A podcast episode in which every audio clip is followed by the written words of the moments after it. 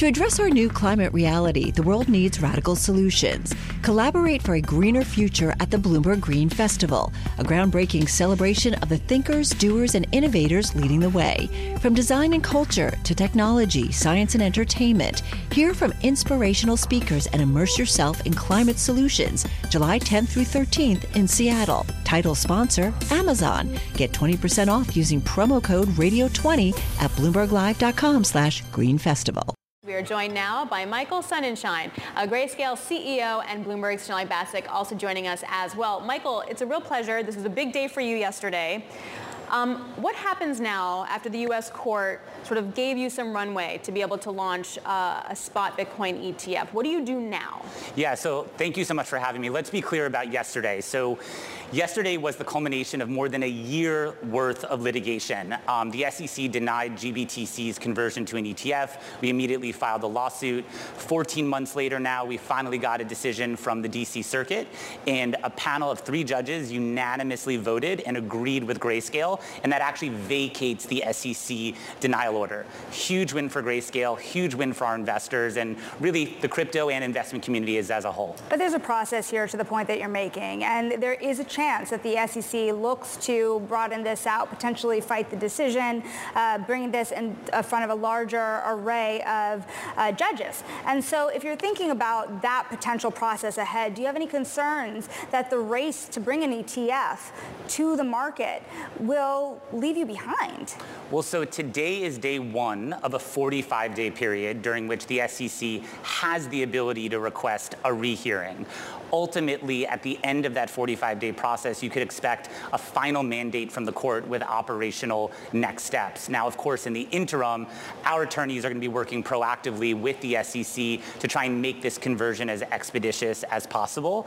Um, but we really do need to ensure during this period we're adhering to the federal rules of the appellate court. Do you need to refile for an ETF? And if you do need to refile or amend, are there certain things that you would add, such as a surveillance sharing agreement? Do you worry that the ones that already have one have a competitive advantage to your filing? Well, so the operational next steps on anything that Grayscale will or won't have to do will be contained in that final mandate that comes out of the court.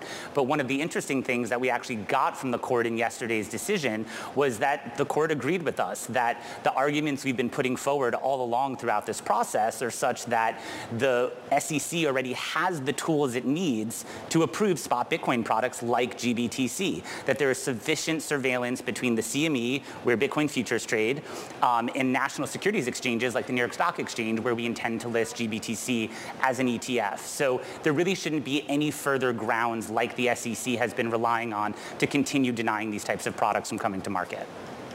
Michael, you're very optimistic. Danny here, by the way, in London. Great to speak with you. It makes complete sense that you're optimistic in a, in a, and in a good mood.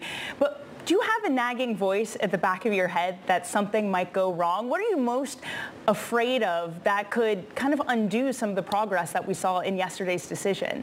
Well, I think we're really at a pivotal moment here for crypto. Certainly, a lot of investors have been voicing to us increased optimism both around the recent Ripple victory, now obviously the Grayscale victory in court yesterday, as well as what they're seeing taking place in Washington, right? You now have draft legislation that's passing through Congress, and we're really optimistic that there will be greater regulatory clarity for investors through some of these types of actions. And I think if we take an even larger step back and look at the broader landscape, Crypto has been one of the best performing assets year to date. And coming out of this most recent crypto winter, what we're hearing and what we're experiencing is that investors know that crypto as an asset class is most certainly here to stay. Can we just go back to refiling for a second? Sure. So do you have to refile? We will have to see upon the final operational procedures that come through that final mandate that the court will issue. So you don't know, but you may? We don't know what the final opinion will say until we reach the end of that period, correct. Um, is there, I've been reading uh, stuff from yesterday too, that, you know, you may have won this battle, but then lose the war and that there's a bunch of other competitors now. So now yes. you're not going to be the only horse in town. Yes. So this is a topic we've talked about before, ladies. It's really a, a world in which there are multiple spot products is a world that Grayscale has long been ready for. There are multiple Bitcoin futures products. We believe that there will be a world in which there are multiple spot Bitcoin products. That being said, we want investors to have choice. And some of the things that we do think investors will look to when they are making those allocation decisions are the size of the fund, the liquidity of the fund, the track record of the fund, right? Let's not forget that GBTC is the largest Bitcoin fund in the world. It's owned by millions and millions of investors. It has three plus percent of the outstanding Bitcoin supply and really now has almost a 10-year track record of operational success, right? Whereas a lot of the other products coming to market are really making use of GBTC's operations, disclosures, reporting, and GBTC is really paving the way to broaden out that market. There's another massive market question here, and it's not just about the pace and time, it's about the structure and the fees. Because if you look at BlackRock, Invesco, Fidelity, these are asset managers with a history of coming in low. And if you look at the fees that you have offered and really has uh, made a very profitable entity for Digital Currency Group and Grayscale, how much lower exactly can fees get for the Grayscale product in the form of an ETF? Well, what I've committed to historically and will say again to you today is we are committed to lowering fees when GBTC converts to an ETF. We'll obviously have to come back on and talk to you about what the fees are when that conversion actually happens. So the other strangeness here is the discount that uh, the GBTC is currently trading at. You had gone from 24 yesterday to 15 below net asset value back to 20. Can you answer to this market volatility here and the uncertainty that investors are grappling with as you head towards this process? Well, there's a couple of things in that dynamic. So number one, there certainly was increased trading volume yesterday in GBTC, a lot of excitement and enthusiasm based on the victory that GBTC shareholders had in the court yesterday. Now, as we eventually approach an ETF, you'd expect that eventually there will be an arbitrage mechanism through the ETF that will allow for any premiums or discounts to be eliminated. Um, that's a really, really important function of why ETFs serve in the capacity that they do. And it's really the core of what we've been fighting for throughout this entire lawsuit, right, is to ensure that the optimal investment structure is there for investors and we do eliminate any premiums or discounts. Michael, have you heard anything from the SEC over the past 24 hours? Any updated communications or questions? We have not heard anything from the SEC, um, only just from public reporting. Um, we've seen certainly that the SEC um, is reviewing the decision, much the same way my team and my legal team is reviewing the decision as well. And again, it is our intention to continue to have a proactive and constructive dialogue with the SEC during this 45-day period. Um, I guess the other question becomes, why here versus if, if crypto and Bitcoin is going to become a hotter topic overseas, right? Why launch here? Why not go somewhere else and launch? Well, this is the center of the financial markets and capital formation. Yeah, but clearly the U.S. government does not like crypto.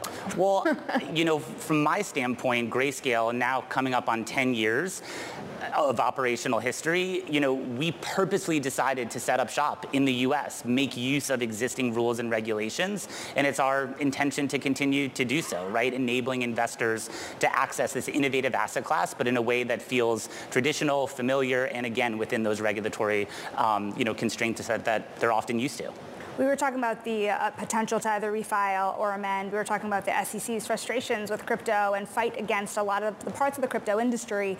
Are you specifically addressing some of the SEC's concerns when it comes to their concerns around market manipulation, investor protection around retail investors? And uh, are there any changes that need to be made before you head into uh, a new relationship with them? Well, I think we always have and will continue to serve in a capacity that's educational with the SEC. This is an asset class that continues to evolve very rapidly, and we feel a tremendous responsibility to be serving in that capacity. Specifically, though, Sonali, to manipulation, fraud, things of that nature, if you look closely at yesterday's opinion that the court issued, the court agreed with us that the SEC did not come up with substantive reasoning as to how to explain the difference between futures and spot and the fact that these mechanisms that we believe are already in place to detect things like fraud and manipulation in the Bitcoin market are already present. Michael, you mentioned earlier in this conversation that you had some hope that, that Congress would take action when it comes to regulation. Perhaps there's more appetite for them to approve and to welcome such products. You said you haven't heard from the SEC. Have you heard from Congress? What sort of noise are you hearing around Capitol Hill?